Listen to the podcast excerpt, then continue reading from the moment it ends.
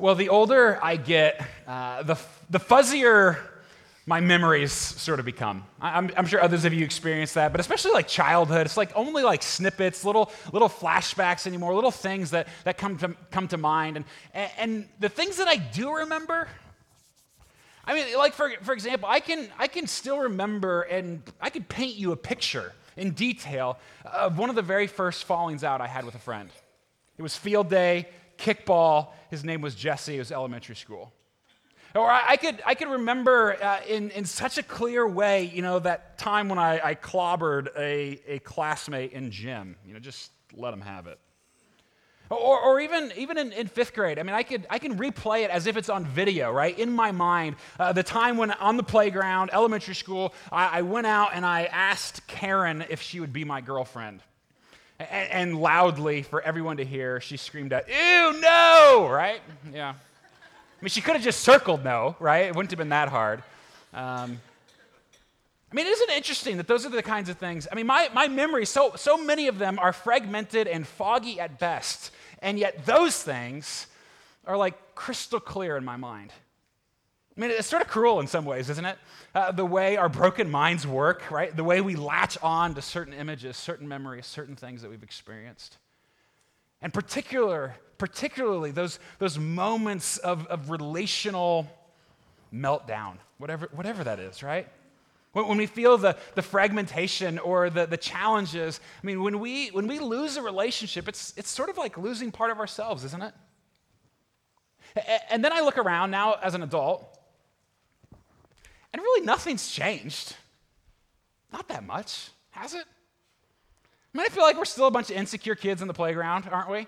Um, we're, we're still trying to avoid the bully and, and trying to, to show off to, to others, right? Trying to hide our, our own insecurities or the things that we um, don't like. We, we gravitate towards our, our little cliques and, and all of those kind of things. And we're still sort of trying endlessly to prove that, that we're at least better than somebody, right?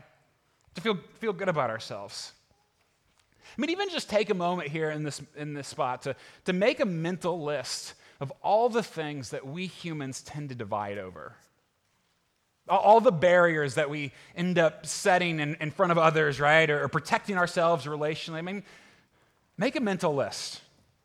I came up with, with a few, right? Politics, uh, nations, religions, sexual ethics, age, gender, race, child rearing, how educated you are, how much money you make, white collar versus blue collar. I mean, we even get fights over sports teams for crying out loud, right? We love barriers. And for all of our advances, we continually, as humans, we continually find more things to divide over, right? More things to, to push us out or, or to separate over. And even with all of our, of our technologies, right, designed to bring us closer together as humans, it feels as if we're endlessly drifting apart. We see on the news, uh, in every one of our relationships. Kids, you see it on the playground, don't you? I mean, every day, right? We see it in our homes, in our hearts, in, in our churches. And with every divide, we build another barrier. And with every heartache and disappointment or letdown, we build another barrier. And honestly, like after a while, right, there's so many barriers in my own life. I'm just wondering at some point, when is it just me left within the walls, right? All alone and everybody else sort of pushed to the edges. We do this, don't we? So, what's the answer? I mean, what's, what's the solution to that? Well, you're not going to believe me when I tell you, honestly. It sounds something foolish that only a pastor would say. Almost sounds like a joke. The ultimate answer to every relational divide, every shattered community and fractured family, that which makes us whole, it's bread and wine. I know, right? Really? The Lord's table, communion, the Eucharist, a remembrance. I mean, it's known by, by plenty of names, isn't it? And yet, we so easily forget its power. That this is the one meal that breaks every barrier. And sure, I know, I mean, it's not a magic wand, okay? Uh, let's not pretend. There's no easy fixes or quick answers to any of these divides. And yet, this, this meal breaks every barrier. That heals every wound. It, it, provides a source for all forgiveness and for every apology. It is the place where victims are vindicated and oppressors are convicted and enemies are made friends. It is where we find wholeness for our families and for our relationships. I know it sounds crazy. I mean, just unbelievable, right? It's just too good to be true, I, I know. But that's what we're going to see this morning as we open our Bibles and continue our study in 1 Corinthians. We've been studying along in, in 1 Corinthians uh, for quite some time as a church, and now we're in chapter 11, and, and we're beginning to see how not only is this church messed up individually, relationally, and, and the problems that they experience, uh, but those problems even pervade into their life together as a community, even in this area of the Lord's Supper. Now, if you're not a Christian, maybe you're just sort of curious why it is we Christians do this thing, right? For 2,000 years. Why, why Christians have gathered around this table. Why we take something as simple as bread and wine and, and pretend, right, that it's, it's the body and blood of Jesus and then actually eat it, right? I mean, those of us that are Christians, we're used to that, right? We've done it so often. But, I mean, if you're new to this, right, this, that's, it's weird, isn't it?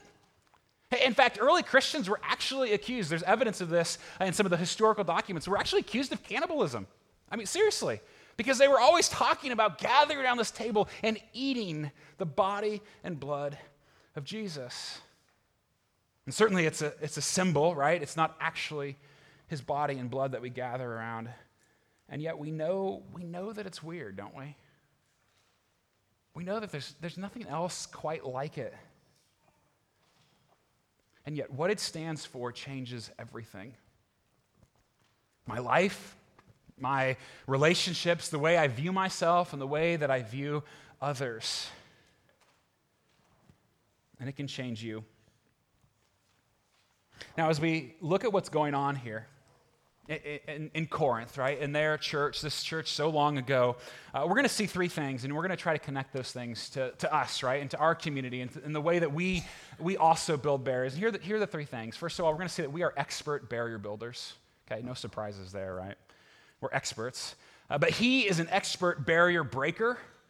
That's part of, part of what he comes to do is to break barriers in our lives. And the, the third thing, Paul makes it clear, it's not too late for any of us. Uh, there's always hope for us in all of our contexts, in all of our relationships, because one meal breaks every barrier. Okay, so we're, we're expert barrier breakers. Does anybody actually doubt that statement? I mean, just look around, right? It's pretty obvious. We, we as we're pros at building walls, right? At, at dividing and finding things uh, to fight over. Of course, we're good at it. But what's so shocking, and so shocking for Paul as we get here, is that even after we've met Jesus, we're still so good at it. I mean, that's what Paul can't get his mind around, right? If Jesus is who, he's, who he said he is, if he came to do what he did, uh, then, then how is it possible that we still do this for those, for those of us who are Christians. If there's one place that should be free from judgmentalism, right? From, from gossip, from cliques, from, from those kinds of things that we divide over, biases towards one another, prejudices towards others, racism and, and selfishness, right? Is if there's one place those things should not exist, it's here, right? It's we who center around this God who comes. And then there's Corinth oh man, is Paul mad? I mean, we, have seen him get a little frustrated, right, as we've gone through this letter, but this, this is the breaking point for the Apostle Paul. I'm going to begin reading 1 Corinthians chapter 11, begin reading in verse 17. So Paul says, But in the following instructions I do not commend you, because when you come together, it is not for the better, but for the worse. Okay, that's a bad sign, right? Uh, he's saying that your church services are actually causing more harm than good. It'd be better for you if you just didn't even meet together anymore. That's a little harsh, right? But look, look why he says that. Verse, verse 18. For in the first place, when you come together as a church, I hear that there are divisions among you, and I believe it in part. For there must be factions among you in order that those who are genuine among you must be recognized. A little, little sarcasm there, I think. And then verse, verse 20. When you come together, it is not the Lord's Supper that you eat, it's your own stupid meal. For, for in eating, each one goes ahead with his own meal. One goes hungry, another gets drunk. What? Do you not have houses to eat and drink in? Or do you despise the church of God and humiliate those who have nothing? What shall I say to you? Shall I commend you in this? No, I will not. Okay, we've been studying this letter for a while, right? And we've seen that this church, they've, they've got their problems, right? We've, we've talked about incest and lawsuits and prostitution and idol worship. And all throughout those issues, right? Paul has pretty much kept his cool. He's, he's kept it you know, under, under control. And now this. This is what sets him off. Not those other things, right? The things that we kind of run to and say, well, look at the, what those you know, bad people out there are doing. It's not, it's not that that gets him irate with anger. It is, it is these divisions, these quarrels, this, these endless fighting, these, this classism uh, that he has seen within the church. a few verses later, he's going to tell them it, it's like you're crucifying Jesus all over again when you divide when you ignore, when you neglect, when we build barriers. You see, early practice of the, uh, of, of, the Lord's Supper in the early church was a little bit different than the way that we do it, right? I mean, we do it pretty simple, right? With little little pieces of bread and we, we dip it together. But for, for them, early on, it was often, often celebrated as a full meal, sort of potluck style. I mean, it was, it was a, a feast, a celebration that Jesus had come out of the tomb, right? And, and early on, the, the church began doing this on Sundays because they wanted to, to, remember that was the day that Jesus had walked out of the grave. And so it was, it was their point of celebration. And in that culture, to share a meal with someone was to share life with them. I mean, it wasn't simply a, a matter of convenience or, or because they liked the food. Or so. It was because they were saying to one another, we, we're, we are together in this. I mean, similar to what we do with baby dedications, right? When we commit to one another, that's what, that's what sharing a meal would have meant for them. And the church in Corinth, we've, we've seen this as well, right? It was an incredibly diverse group of people. All, all brand new to following Jesus, but had rich and poor, and slave and free, had the working class and the aristocracy, all there together in the church, gathered around remembrance of Jesus. And think back, right, to that culture. Uh, little things that we would miss. Okay, Sunday was a work day for them, it's not a day off. And so, what's likely happening here is that the Christians would gather after work, right, to celebrate that meal together. And, and again, what's, what's likely going on in this context is that uh, the rich, right, the, the, the aristocracy, uh, they either didn't have to work or they, they got off early, right? They didn't have to work as long. And so uh, they would begin the party, right? They'd get together and they would bring all of the primo potluck items, uh, the best wine and plenty of it, and, and they'd start pre gaming in the best part of the house, right? Eh, enjoying one another. But, but then a little bit later, the working class, the poor, the slaves would show up after, after a long day at work. And, you know, they'd, they'd bring in their, their meager contributions to the potluck. But that, by that point, essentially what's going on is all that's left is the, the, the tuna casserole that nobody likes, right? Uh, the, the dregs of the wine, if any. And there's no room in, in the main gathering where all the, all the fancy people are hanging out. And so they'd be forced, most likely, to go out and sit at the kids' table with all the other poor people. Do this in remembrance of me. Probably not what Jesus had in mind, right? That is what's going on in this ancient community. And here's the reality that kind of behavior was absolutely acceptable in their culture. I mean, not, not just acceptable, it was just the normal way of doing things, right? Kind of for us too, right? We separate based on, on who we are. Birds of a feather flock together, right? And so, you know, we, we in the suburbs, we have a different level, maybe economic situation as, as those uh, others around us, right? And we, we divide, we separate. It was normal to do so. It's still normal to do so, to separate rich and poor, educated and uneducated, beautiful and plain, powerful and powerless.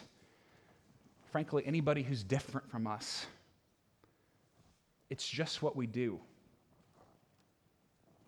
normal human behavior. But Jesus didn't die to make us normal, did he? I mean, when Jesus came, he came for everybody, especially the lowly, right? Uh, he hung out with the poor, the outcasts, the unloved and unwanted, the people that you and I probably wouldn't want to touch with a 10 foot pole, right?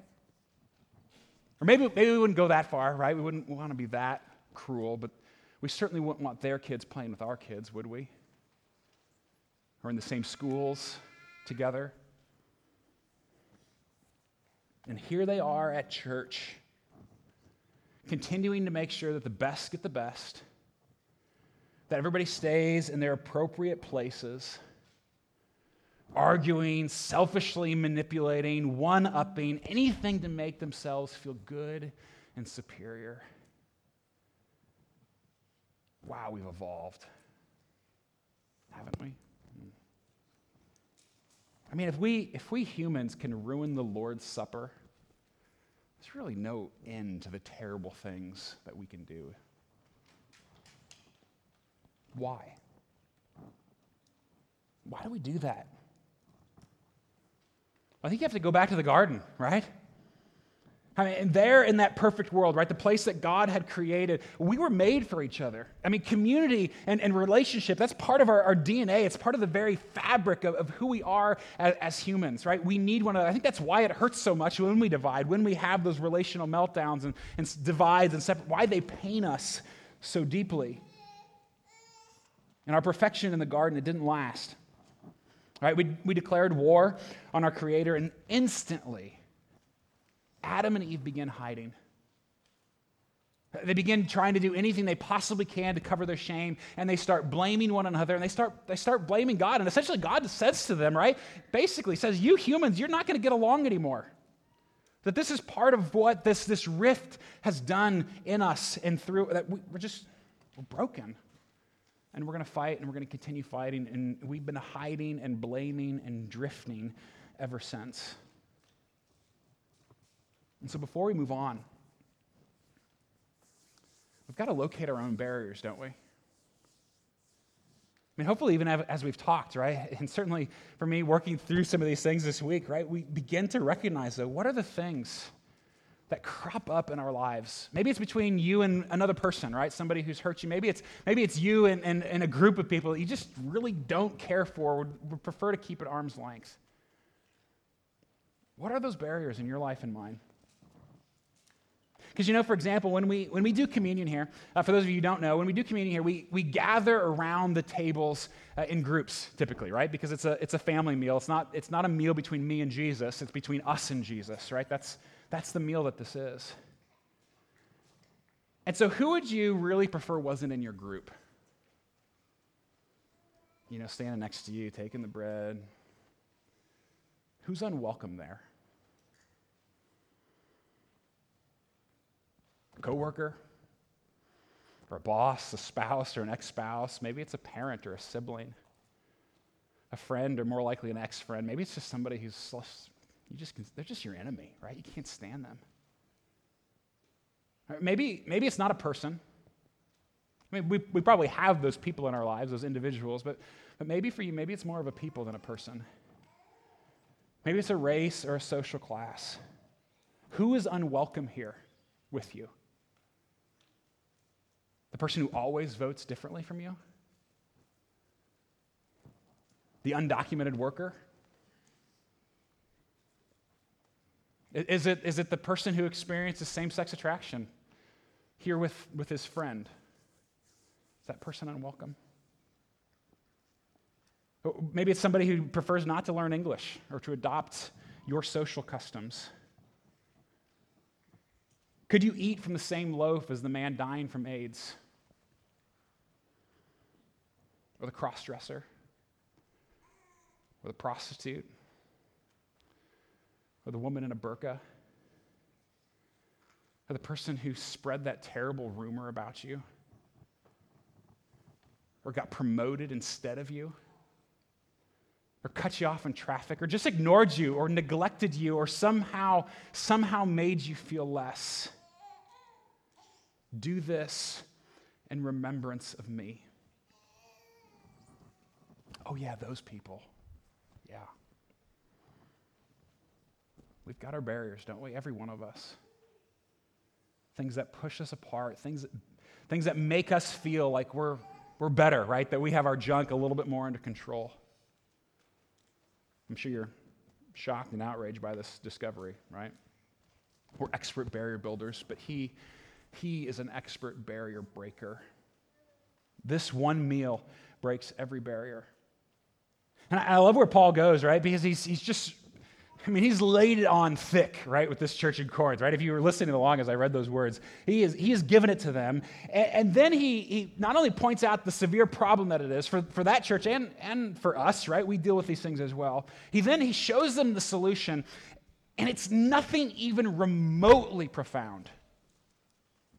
I mean, it's nothing that they had never even heard before. I mean, it's all, I mean, it's words as common as they are for so many of us. Look, look what he says to them, verse, verse 23. Here's, here's Paul's solution to this problem. He says, For I received from the Lord what I also delivered to you, that the Lord Jesus, on the night when he was betrayed, took bread, and when he had given thanks, he broke it and said, This is my body, which is for you. Do this in remembrance of me. In the same way, also, he took the cup after supper, saying, This cup is the new covenant in my blood. Do this as often as you drink it in remembrance of me. For as often as you eat this bread and drink the cup, you proclaim the Lord's death until he comes. So picture the scene, right? It's the night before Jesus' execution. There in that upper room, gathered around a meal with his, really his only friends, and they would, they would abandon him shortly as well. It's the Passover meal. Uh, the Passover is a feast that, that the Jewish people have, have celebrated uh, for thousands of years. Even at that point, they probably celebrated for about 1,500 years, over and over and over again, this reminder of what God had, had done. It harkens all the way back to their slavery in Egypt, right, when they were an oppressed people group there, and, and Moses and the, the plagues and, you know, the parting of the Red Sea, all of that, that's all part of this, part of this story. And, and the 10th plague was that every firstborn son would die. And it didn't matter who you were Jewish or Egyptian, didn't matter. Slave or free, didn't matter. Rich or poor, none of it mattered. God was going to judge, and God, God's judgment rightly, rightly comes on all of us because we've, we've declared war on him. And it was coming for those people unless, unless they put the blood of the lamb they were eating above their door. And if they did, and only if they did, then the angel of death would pass over them. That's, that's where that phrase comes from, right? They, they would be spared. And again, it didn't matter who you were or what you'd done. If you had the faith to put the blood of the lamb on the door, then that was enough. You'd be spared.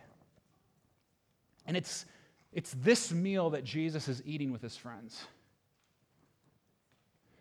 And Jesus, classic Jesus, he just, he basically says, this, everything that we're doing here, this whole meal, it's all about me. That's what he says.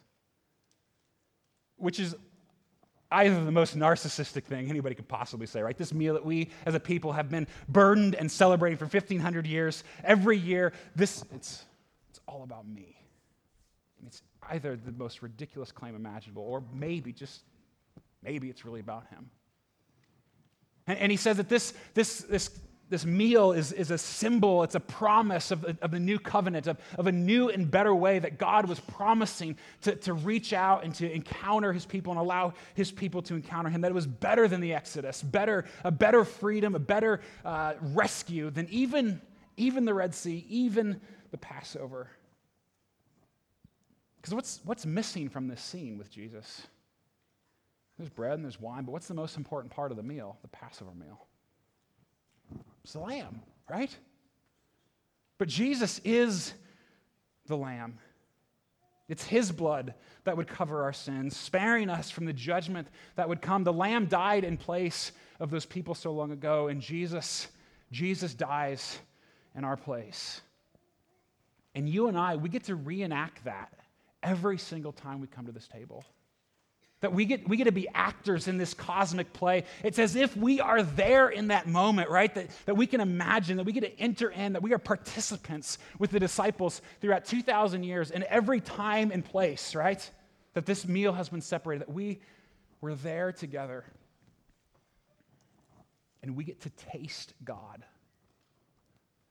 I know, not, not literally, of course. And yet, at the same, doesn't that just blow you away? That, that, that God, the God of the universe, the God that made everything, including bread and wine, that our God enters our senses. The invisible God who seems so out of reach not only becomes human, but symbolically becomes something that our physicality can even participate in. I mean, he can't get any lower than this, can he?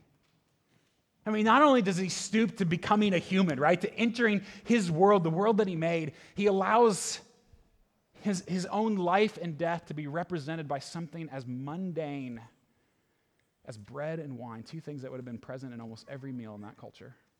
Just as simple and plain and normal as anything. And he says that we proclaim his death until he comes. We proclaim that, that He is our covering, that it's His blood above our doors, uh, that He will come and He will judge, but we will be safe. And not just safe, but made whole. And that all that is wrong will be made right. Like the Passover. Doesn't matter who you are, doesn't matter what you've done. And sure, Jesus, He never leaves us where we were, right?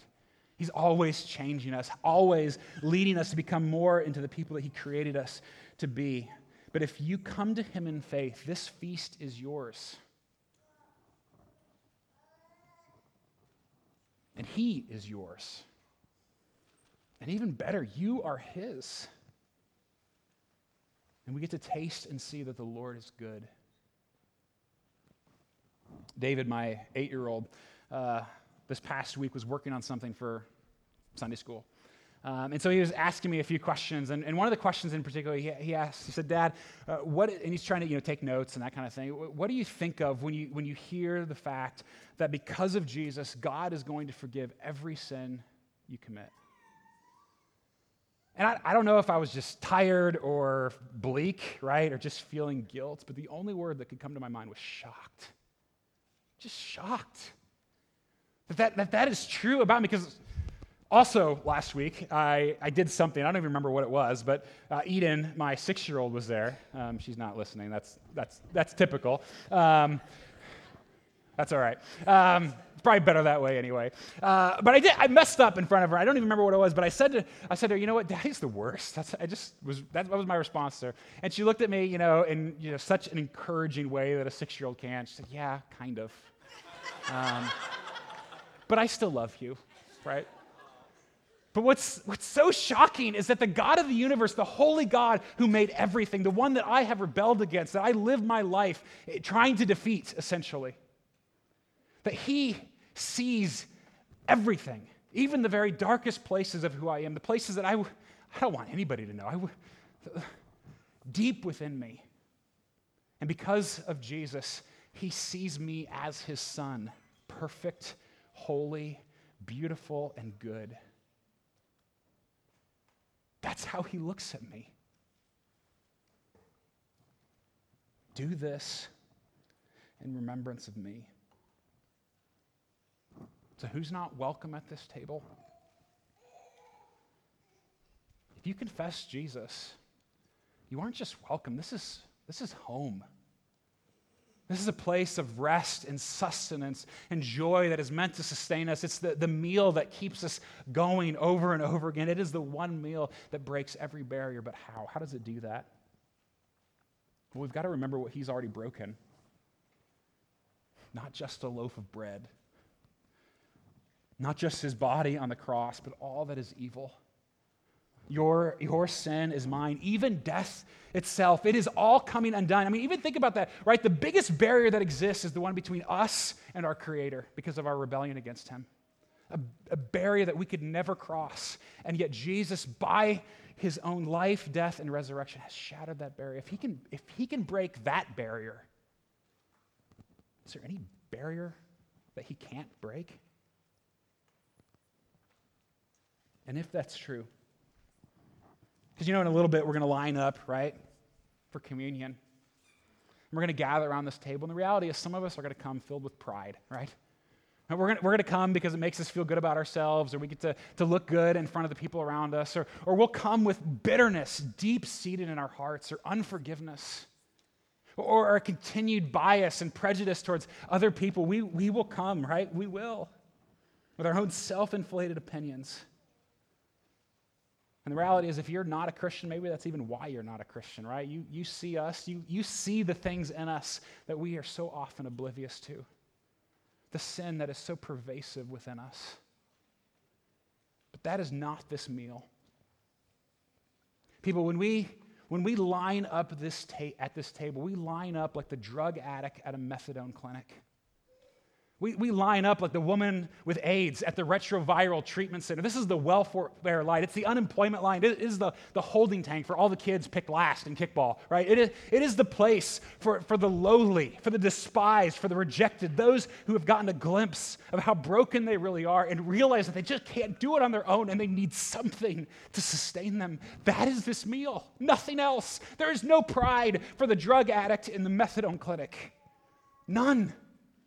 All of it is gone, it is shattered. We come hungry, desperate for a meal that will give us life. Because we've tried everything else, and we just can't do it anymore. And that ought to break down every barrier. There can be no pride here. If you follow Jesus, there is no one that you cannot forgive. There's no one you cannot partner with or be reconciled to. No one. And there's no one it's okay for you to ignore or neglect or mistreat. Not, not if this is your table. Because the only way the God of the universe who can do anything, by the way, but the only way that he could rescue me is by entering into the world that he made, becoming a man, dying on a cross, suffering all the wrath of God that belonged to me, and coming back to life again. I am that far gone.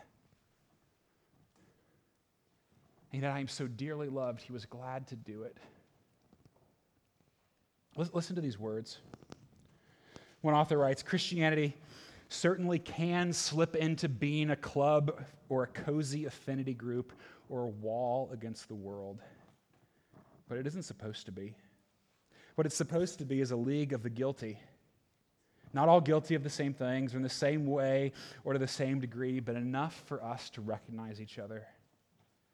Church isn't a social club for the superior, it's rehab for sinners. More than that, it's, it's a morgue where the dead are brought back to life. This is the one meal that humbles us to the depths and yet at the same time exalts us to the heights because God was glad to do it for us. And when we remember all that He has already broken, how can we not begin to see the walls crumbling around us? Because we don't have to make ourselves superior anymore. That's what so much of it comes down to, right? We want to feel good about ourselves, better than those people or whoever those people are, right? We, we want to do, we don't have to do that anymore, right? Why do we, why do we even try? We, we, if you're a Christian, you're a son or daughter of God Himself, the one who made you, the King of the universe, right? I mean, what are you trying to prove? Or, or even self protection, right? The way we retreat into insecurity or we hide away. Like, we don't have to do that anymore. Everything we need has been promised to us. And He promises to make everything right, everything wrong in our world and in our lives. He'll make it right. Arrogance and insecurity, both are pride, by the way. Arrogance and insecurity, both are pride. But both are demolished at this table. One scholar writes The Lord's Supper not only gathers a community, it creates a community. But the reality is, if you persist with your barriers,